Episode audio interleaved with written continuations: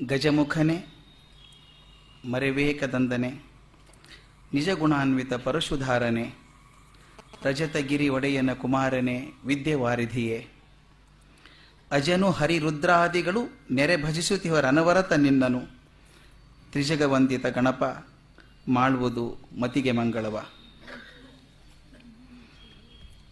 ನಿನ್ನೆ ದಿವಸ ಪುರುಷೋತ್ತಮ ಯೋಗವನ್ನು ಚಿಂತೆ ಮಾಡ್ತಾ ಒಂದು ಹಂತಕ್ಕೆ ಬಂದಿದ್ವಿ ನಿನ್ನೆ. ಅಶ್ವತ್ಥ ವೃಕ್ಷದ ಬಗ್ಗೆ ಚಿಂತೆ ಮಾಡ್ತಾ ಇದ್ವಿ. ಬೇರುಗಳ ಮೇಲಿದೆ ಅಂತ. ಊರ್ಧ್ವ ಮೂಲ ಅಧಶಾಖಂ ಅಂತ. ಬೇರು ಮೇಲಿದೆ ಅನ್ನೋದನ್ನು ಸ್ವಲ್ಪ ಚಿಂತೆ ಮಾಡ್ತಾ, ಸಾಮಾನ್ಯವಾಗಿ ಗಿಡಗಳಿಗೆಲ್ಲ ಬೇರು ಕೆಳಗಡೆ ಇರ್ತದೆ, ಇದಕ್ಕೆ ಮೇಲೆ ಹೇಗಿರ್ತದೆ ಅಂತ ಅನ್ನೋದು ಹೇಳ್ತಾ, ನಿಜವಾಗ್ಲೂ ಅದು ಮೇಲೆ ಇರಬೇಕು ಅಂತಲ್ಲ. ಮೇಲೆ ಅನ್ನುವಂಥದ್ದು ಪದ ಹೇಗೆ ಬಂತು ಅಂತಂದರೆ ನೀನು ಕೊನೆ ಮಿನಿಟ್ ಕ್ಷಣಗಳಲ್ಲಿ ಹೇಳ್ತಾ ಇದ್ದೆ. ನಾವು ದೊಡ್ಡ ದೊಡ್ಡ ಪರಂಪರೆಗಳ ವಂಶವೃಕ್ಷ ಬರೀತಾ ಇರಬೇಕಾದ್ರೆ ಮೂಲ ವಂಶದರ ಹೆಸರನ್ನು ಮೇಲೆ ಬರೆದು ಅಲ್ಲಿಂದ ಕೆಳಗೆ ಬಂತು ವಂಶ ಅಂತ ಹೇಳ್ತೇವೆ. ಅದೇ ಥರ ನಮ್ಮ ಮನೆಯಲ್ಲಿ ಕೂಡ ಬರೆದಾಗ ಹಿರಿಯರ ಹೆಸರು ಬರೆದು ಕೆಳಗಡೆ ಬರ್ಕೊಂಡು ಬರ್ತೇವೆ. ಹಾಗೆ ಮೇಲೆ ಅನ್ನುವಂಥದ್ದು ನಿಜವಾಗ್ಲೂ ಮೇಲೆ ಆಕಾಶದಲ್ಲೇ ಇರಬೇಕು ಅಂತಲ್ಲ, ಮೇಲೆ ಅನ್ನೋದು ಹೆಚ್ಚಿನದು ಅಂತ ಒಂದು ಅರ್ಥ ಆದರೆ ಒಂದು ಪ್ರಶ್ನೆ ಬರ್ತದೆ, ಊರ್ಧ್ವ ಅಂತ ಯಾಕೆ ಉಪಯೋಗಿಸಿದ್ರು ಪದವನ್ನು ಅಂತ? ಹಾಗೆ ಹೇಳ್ಬೋದಾಗಿತ್ತಲ್ಲ? ಬೇರೆ ಕೆಳಗೆ ಇರ್ತದೆ, ಬೇರೆ ಮುಖ್ಯ, ಅದೇ ಭಗವಂತ ಅಂತ ಹೇಳ್ಬೋದಾಗಿತ್ತು. ಊರ್ಧ್ವ ಅಂತ ಯಾಕೆ ಹೇಳಿದರು ಅಂತಂದರೆ, ಪ್ರಶ್ನೆ ಇಷ್ಟೇನೆ. ಊರ್ಧ್ವ ಅಂತಂದರೆ ಮೇಲಿನದು ಅಂತ ಅರ್ಥ. ಮೇಲಿನದು ತಲೆ ದಿಕ್ಕು, ಆಕಾಶ ದಿಕ್ಕು ಅಂತ ಹೇಳ್ತೀವಿ, ಮೇಲಿನ ದಿಕ್ಕು ಅಂತ. ಇದರ ಶ್ರೇಷ್ಠ ಏನು ಬಂತು?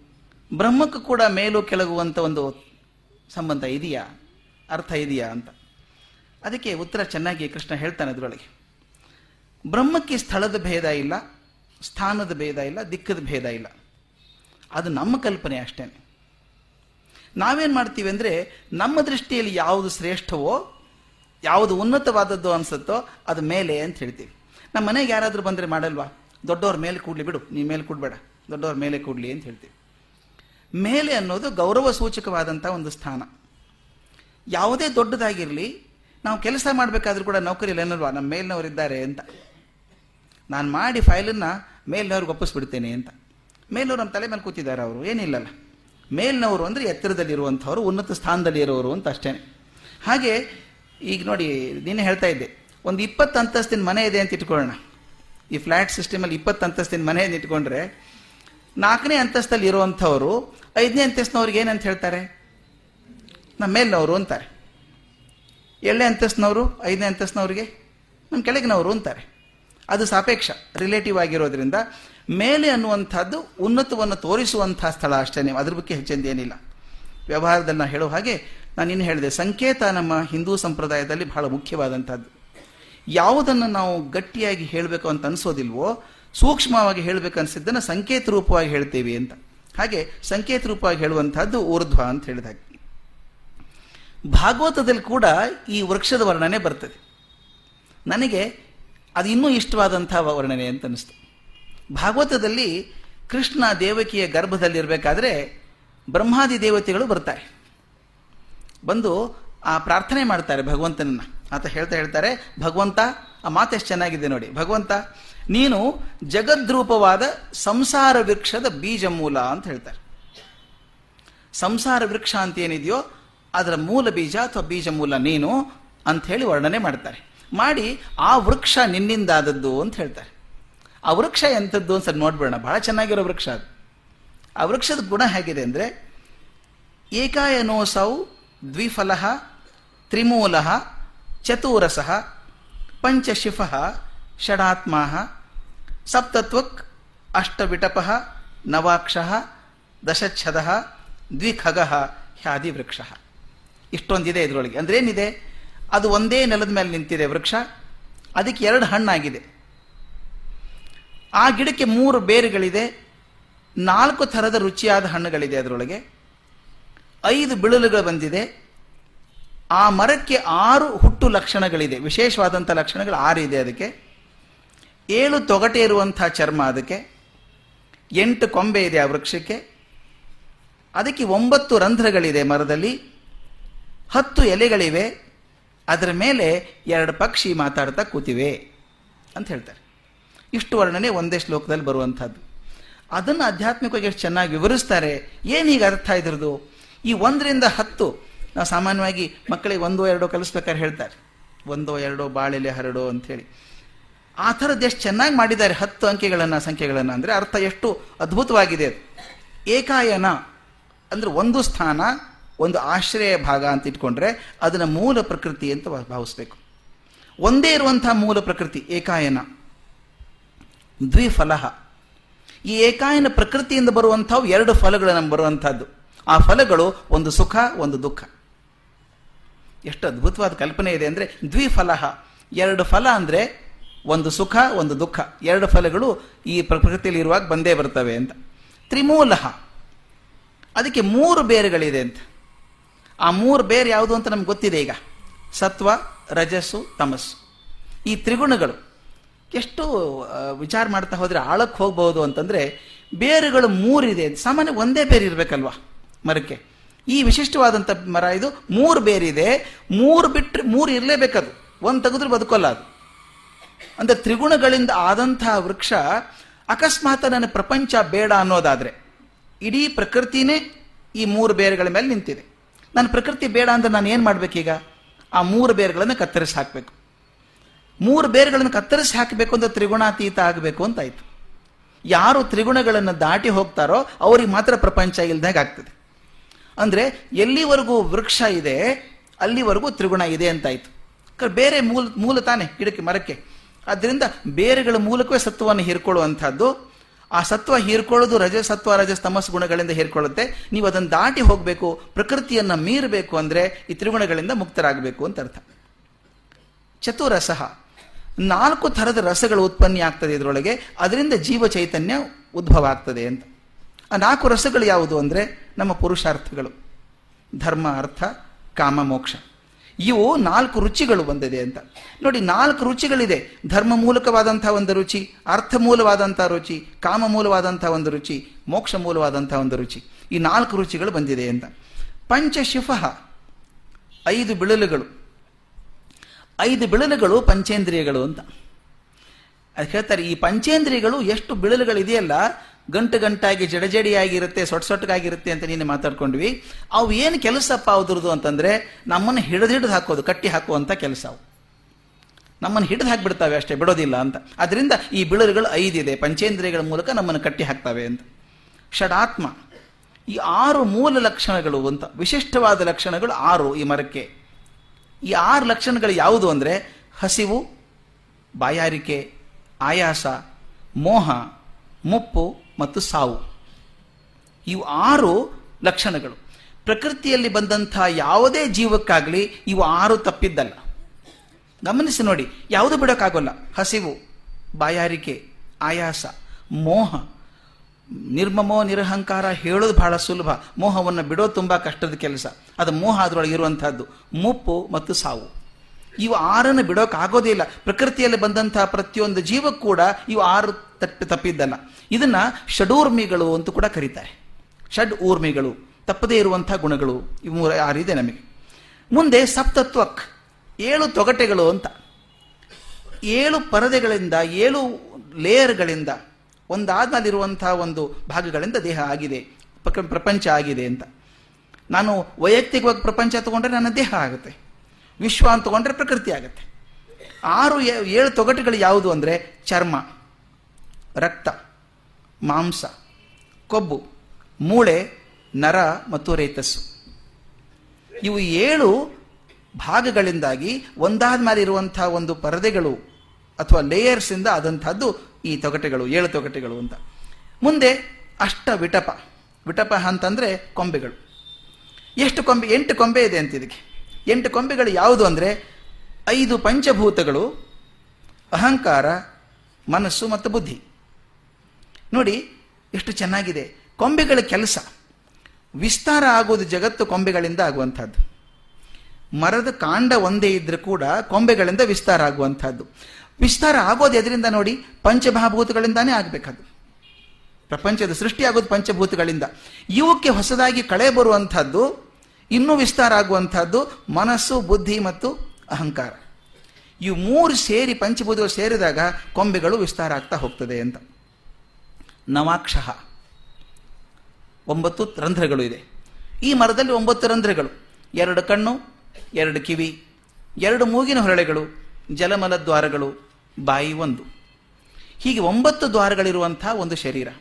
ನವಾಕ್ಷ ದಶಚ್ಛದ ಹತ್ತು ಎಲೆಗಳಿದೆ ಅಂತ. ಆ ಹತ್ತು ಎಲೆಗಳು ಯಾವುದು ಅಂತ?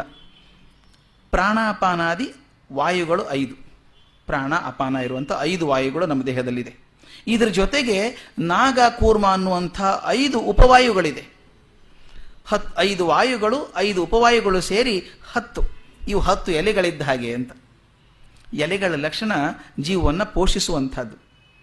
ನಾವು ಸೈನ್ಸ್ ಪ್ರಕಾರ ಹೋದರೂ ಕೂಡ ಅಲ್ಲಿ ಶಕ್ತಿಯನ್ನು ಉತ್ಪನ್ನ ಮಾಡುವಂಥದ್ದು ಎಲೆಗಳು. ಇವು ಆಗೋದು ಪ್ರಾಣಾಪಾನಾದಿಗಳಿಂದ ಆಗುವಂಥದ್ದು. ದ್ವಿಖಗಹ ಕೊನೆಗೆ ಹೇಳಿದ್ನಲ್ಲ, ಎರಡು ಪಕ್ಷಿ ಮಾತಾಡ್ತಾ ಇದೆ ಇದರ ಮೇಲೆ ಅಂತ. ಇದು ಅತ್ಯಂತ ಸೂಕ್ಷ್ಮವಾದ ಸಂಕೇತ ನಮ್ಮಲ್ಲಿ ಬರುವಂಥದ್ದು.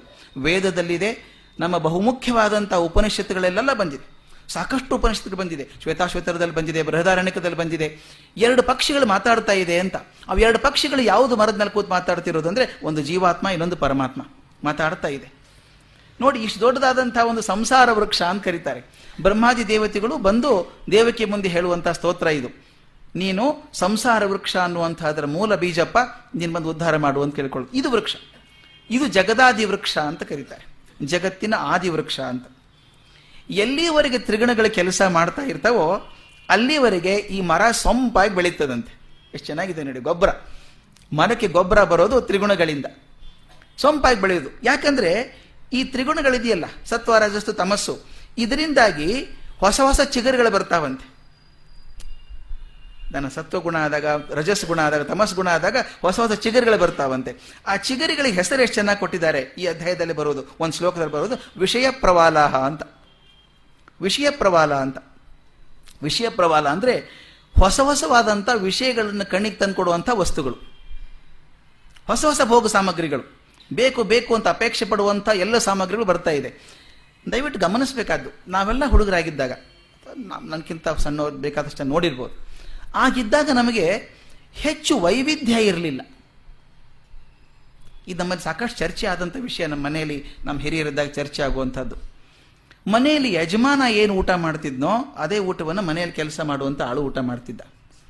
ಅದೇ ರೊಟ್ಟಿ, ಅದೇ ಚಪಾತಿ, ಅದೇ ಅನ್ನ, ಅದೇ ರಾಗಿ ಮುದ್ದೆ ಮನೇಲಿ ವೆರೈಟಿ ಇರಲಿಲ್ಲ ಆಗ.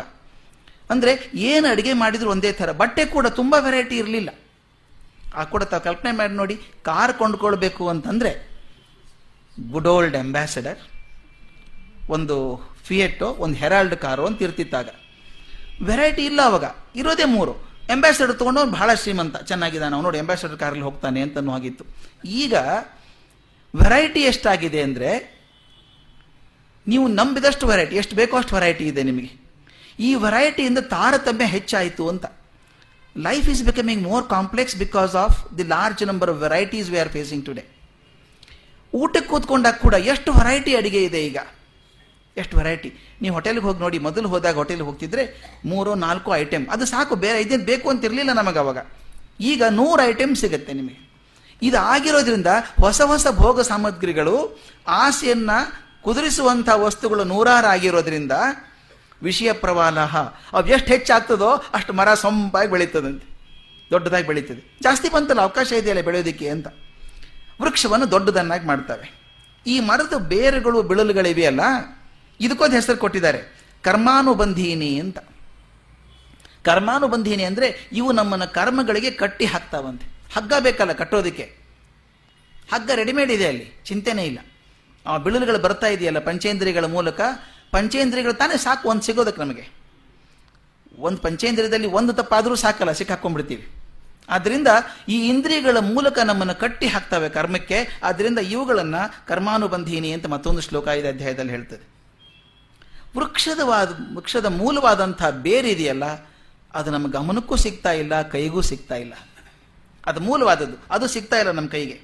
ನಮಗೇನಿದ್ರೂ ಈ ಹಣ್ಣುಗಳು ವಿಷಯ ಪ್ರವಾಹ ಅನ್ನಲ್ಲ, ಅವು ನಮಗೆ ಸಿಗ್ತವೆ ಸಾಕಷ್ಟು. ಅವನು ನಾವು ಭೋಗಿಸಿದಷ್ಟು ಹೆಚ್ಚಾಗಿ ಗಿಡ ಬೆಳೆಯೋದಕ್ಕೆ ಅನುಕೂಲ ಆಗತ್ತೆ ವಿನಃ. ಇನ್ನೊಂದು ಗಮನ ಇಟ್ಟು ನೋಡಿ. ಗಿಡದಲ್ಲಿ ತುಂಬ ಎಲೆ ಮುಚ್ಕೊಂಡ್ಬಿಟ್ರೆ ಬೇ ಕಾಣಿಸೋದು ಮತ್ತೆ ಮರ್ತು ಹೋಗುತ್ತೆ ಕಾಣಿಸೋದೇ ಇಲ್ಲ, ಮುಖ್ಯವಾದ ಬೇರೆ ಕಾಣಿಸೋಲ್ಲ ನಮಗೆ. ಎಲೆಗಳೇ ಹೆಚ್ಚು ಅಟ್ರಾಕ್ಟ್ ಮಾಡ್ತಾ ಇರುತ್ತೆ. ಎಷ್ಟು ಎಲೆಗಳು ಸೊಂಪು ಆಗ್ತಾವೋ ಅಷ್ಟು ಬೇರಿನ ಕಡೆ ಗಮನ ಕಮ್ಮಿ ಆಗ್ತಾ ಹೋಗ್ತದೆ. ಅದಕ್ಕೆ ಹೇಳ್ತಾರೆ, ಮೂಲದಿಂದ ದೂರ ಆಗ್ತಾ ಹೋಗ್ತೀವಿ. ವಿಷಯ ಪ್ರವಾಲ ಜಾಸ್ತಿ ಆದ ಹಾಗೆ ಆದ ಹಾಗೆ ಕರ್ಮಾನುಬಂಧೀನಿ ಹೆಚ್ಚಾಗಿ ಮೂಲದ ಕಡೆಗೆ ಗಮನ ಕಮ್ಮಿ ಆಗ್ತಾ ಹೋಗ್ತದೆ ಅಂತ. ಇನ್ನೊಂದು ಶ್ಲೋಕದಲ್ಲಿ ಬಹಳ ಚೆನ್ನಾಗಿ ಹೇಳ್ತಾರೆ. ಈ ವೃಕ್ಷಕ್ಕೆ ಸಂಸ್ಕೃತದಲ್ಲಿ ಇನ್ನೊಂದು ಹೆಸರು ಇದೆ. ಇನ್ನೊಂದು ಅರ್ಥನೂ ಇದೆ. ಅದೇನು ಅರ್ಥ ಅಂದರೆ ವೃಶ್ಚನಾಥ್ ವೃಕ್ಷ ಅಂತ. ವೃಶ್ಚನಾಥ್ ವೃಕ್ಷ ಅಂದರೆ ವೃಕ್ಷ ಅಂದರೆ ಯಾವುದನ್ನು ಕಡಿದು ಹಾಕಬಹುದೋ ಅದು ವೃಕ್ಷ ಅಂತ. ಯಾವುದನ್ನು ಕತ್ತರಿಸಿ ಹಾಕಬಹುದು ಅದು ವೃಕ್ಷ. ನೋಡಿ, ವೃಕ್ಷವನ್ನು ಕತ್ತರಿಸಿ ಹಾಕಬೇಕು ಅಂತ ಹೇಳಿದಂಗೆ ಆಯ್ತಲ್ಲ ಇನ್ನೊಂದು ಪದ ಉಗ್ರವಾದ ಪದ ಬರುತ್ತೆ ಮುಂದೆ. ಅಸಂಗ ಶಸ್ತ್ರೇಣ ದೃಢೇನ ಚಿತ್ವ ಅಂತ. ಅಂದರೆ ಈ ಮರವನ್ನ ಅಸಂಗ ಅನ್ನುವಂಥ ಅಸಂಗ ಅನ್ನುವಂಥ ಒಂದು ಶಸ್ತ್ರದಿಂದ ಕತ್ತರಿಸಿ ಹಾಕಬೇಕು ಅಂತ ಹೇಳ್ತಾರೆ. ಇದನ್ನು ಡಿ ವಿ ಚೆನ್ನಾಗಿ ಅನಲೈಸ್ ಮಾಡ್ತಾರೆ. ವೃಕ್ಷವನ್ನು ಕತ್ತರಿಸಿ ಹಾಕೋದಂದ್ರೆ ಏನು ಅರ್ಥ? ವೃಕ್ಷ ಯಾವುದು? ಜಗತ್ತು, ಪ್ರಪಂಚ. ಈ ಪ್ರಪಂಚನ ಕತ್ತರಿಸಿ ಹಾಕೋಕ್ಕಾಗತ್ತಾ ಭಗವಂತನೇ ನಿರ್ಮಾಣ ಮಾಡಿದಂಥ ಒಂದು ದೊಡ್ಡ ವೃಕ್ಷ ಇದು. ಭಗವಂತ ನಿರ್ಮಾಣ ಮಾಡಿದಂಥ ವೃಕ್ಷವನ್ನು ನಾನು ಕತ್ತರಿಸಿ ಹಾಕೋಕ್ಕಾಗತ್ತಾ ಸಾಧ್ಯ ಇದೆಯಾ? ಅದಕ್ಕೆ ಹೇಳ್ತಾರೆ, ಮೊದಲು ಪ್ರಶ್ನೆ ಮಾಡ್ಕೊಳ್ಳೋಣ. ಈ ಸಂಸಾರದಿಂದ ಬಿಡುಗಡೆ ಬೇಕೋ ಬೇಡವೋ ಅಂತ ಪ್ರಶ್ನೆ ಮಾಡ್ಕೊಳ್ಳೋಣ. ಆಮೇಲೆ ನೋಡೋಣ ಕತ್ತರಿಸೋದು ಹೇಗೆ ಅಂತ ಹೇಳಿ. ಅವ್ರು ಹೇಳ್ತಾರೆ, ಸಂಸಾರದಿಂದ ಬಿಡುಗಡೆ ಬೇಕು ಅಂತ ನಿಮಗೆ ನಿಜವಾಗ್ಲೂ ಅನಿಸಿದ್ರೆ ಬಿಡುಗಡೆ ಸಾಧ್ಯ ಇದೆ. ಇಲ್ಲೇ ಚೆನ್ನಾಗಿದ್ದೀರಿ ಬಿಟ್ಟು ಹೋಗೋದು ಯಾಕೆ ಅಂತ ಅನ್ನೋದಾದ್ರೆ ಇರ್ಬೋದು, ಏನು ತೊಂದರೆ ಇಲ್ಲ. ಅದೇ ಹೇಳ್ತಾರೆ, ಯಾರಿಗೆ ಬೇಕು ಅಂತ ತೀವ್ರವಾದ ಅಪೇಕ್ಷೆ ಇದೆಯೋ ಅವ್ರು ಬಿಟ್ಟು ಹೋಗ್ಬೋದು. ಬಿಡಬೇಕಂದ್ರೆ ಏನು ಮಾಡಬೇಕು ಅಂತ. ತೀವ್ರವಾದ ಅಪೇಕ್ಷೆಯಿಂದ ಬಿಡಬೇಕು ಅಂತ ಹೋದರೆ ಜಗತ್ತು ಬಿಟ್ಟು ಹೋಗುತ್ತಾ ನನ್ನ. ಜಗತ್ತು ಬಿಟ್ಟು ಹೋಗಲ್ಲ, ಜಗತ್ತಿನ ಬಗ್ಗೆ ಭ್ರಾಂತಿ ಕಮ್ಮಿ ಆಗ್ತದೆ ಅಷ್ಟೇನೆ ಅಂತ. It doesn't change the world it changes you ಅಂತ. ಅದು ಪ್ರಪಂಚವನ್ನು ಬದಲಾಯಿಸೋದಿಲ್ಲ, ನಿಮ್ಮ ಮನಸ್ಸನ್ನು ಬದಲಾಯಿಸುತ್ತೆ ಭ್ರಾಂತಿಯನ್ನು ತೆಗೆದು ಹಾಕ್ತದೆ ಅಂತ. ಈ ಮಾತನ್ನು ಒಂದು ಪ್ರೇಯರ್ ಬಗ್ಗೆ ಚೆನ್ನಾಗಿ ಹೇಳ್ತಾರೆ, ಪ್ರಾರ್ಥನೆ ಬಗ್ಗೆ ಚೆನ್ನಾಗಿ ಹೇಳ್ತಾರೆ. Prayer doesn't change things for you but changes you for the things ಅಂತ. ಪ್ರಾರ್ಥನೆ ನಿನಗಾಗಿ ಸಮಾಜವನ್ನು ಬದಲಾಯಿಸೋಲ್ಲ, ಜಗತ್ತನ್ನು ಬದಲಾಯಿಸೋದಿಲ್ಲ. ಜಗತ್ತಿನ ತಕ್ಕ ನಿನ್ನನ್ನು ಬದಲಾಯಿಸ್ತದೆ ಅಂತ. ಹಾಗೆ ಈ ಜಗತ್ತನ್ನು ಬಿಡಬೇಕು ಅಂತ ಒಂದು ಆಸೆ ಬಂದರೆ ಆಸೆ ತೀವ್ರವಾಗಿ ಆದರೆ ಜಗತ್ತಿನ ಬಗ್ಗೆ ಇರುವಂಥ ಭ್ರಾಂತಿ ಹೋಗ್ಬಿಡ್ತದೆ, ಆಗ ಜಗತ್ತಿನ ತೊಂದರೆ ಇಲ್ಲ. ಇದನ್ನೇ ಅಸಂಗ ಶಸ್ತ್ರೇಣ ಅಂತ ಹೇಳೋದು. ಅಸಂಗ ಅಂದರೆ ನಂದಲ್ಲ ಇದು. ನಮ್ಮಮ್ಮ ನಂದಲ್ಲ ಇದು. ನಂದಲ್ಲ ಅಂತ ಹೇಳ್ಕೊಳಕ್ ಶುರು ಮಾಡಿದರೆ ಸಾಕಪ್ಪ ಇದು. ಪ್ರಪಂಚದ ಆಸೆ ಸಾಕು ಎಷ್ಟು? ಅಂತ ಅನ್ಕೊಳಕ್ ಶುರು ಮಾಡಿದರೆ ಆ ಭ್ರಾಂತಿ ಹೋಗೋದ್ರಿಂದ ಪ್ರಪಂಚ ನಿಮಗೆ ತೊಂದರೆ ಕೊಡೋದಿಲ್ಲ. ಪ್ರಪಂಚ ಓಡ್ ಹೋಗೋದಿಲ್ಲ ಅದು. ನೀವು ಪ್ರಪಂಚದಿಂದ ದೂರ ಆಗಿರ್ತೀರ ಅಷ್ಟೇನೆ. ಆದ್ದರಿಂದ ಅಸಂಗ ಶಸ್ತ್ರೇಣ ಕತ್ತರಿಸ್ಬೇಕು ಅಂತ ಹೇಳಿದ್ವಲ್ಲ ನಾವು ಅದನ್ನ? ಕತ್ತರಿಸ್ಬೇಕು ಅಂದ್ರೆ ಕತ್ತರಿಸೋ ಕಾರಣ ಇಲ್ಲ. ಅದ್ರ ಬಗ್ಗೆ ಮೋಹ ಕಳ್ಕೊಂಬಿಡಿ. ಕತ್ ನಿಮ್ಮ ಪಾಡಿ ಕತ್ತರಿಸ್ದಂಗೆ ಆಯ್ತದು ಅಂತ ಹೇಳ್ತಾರೆ.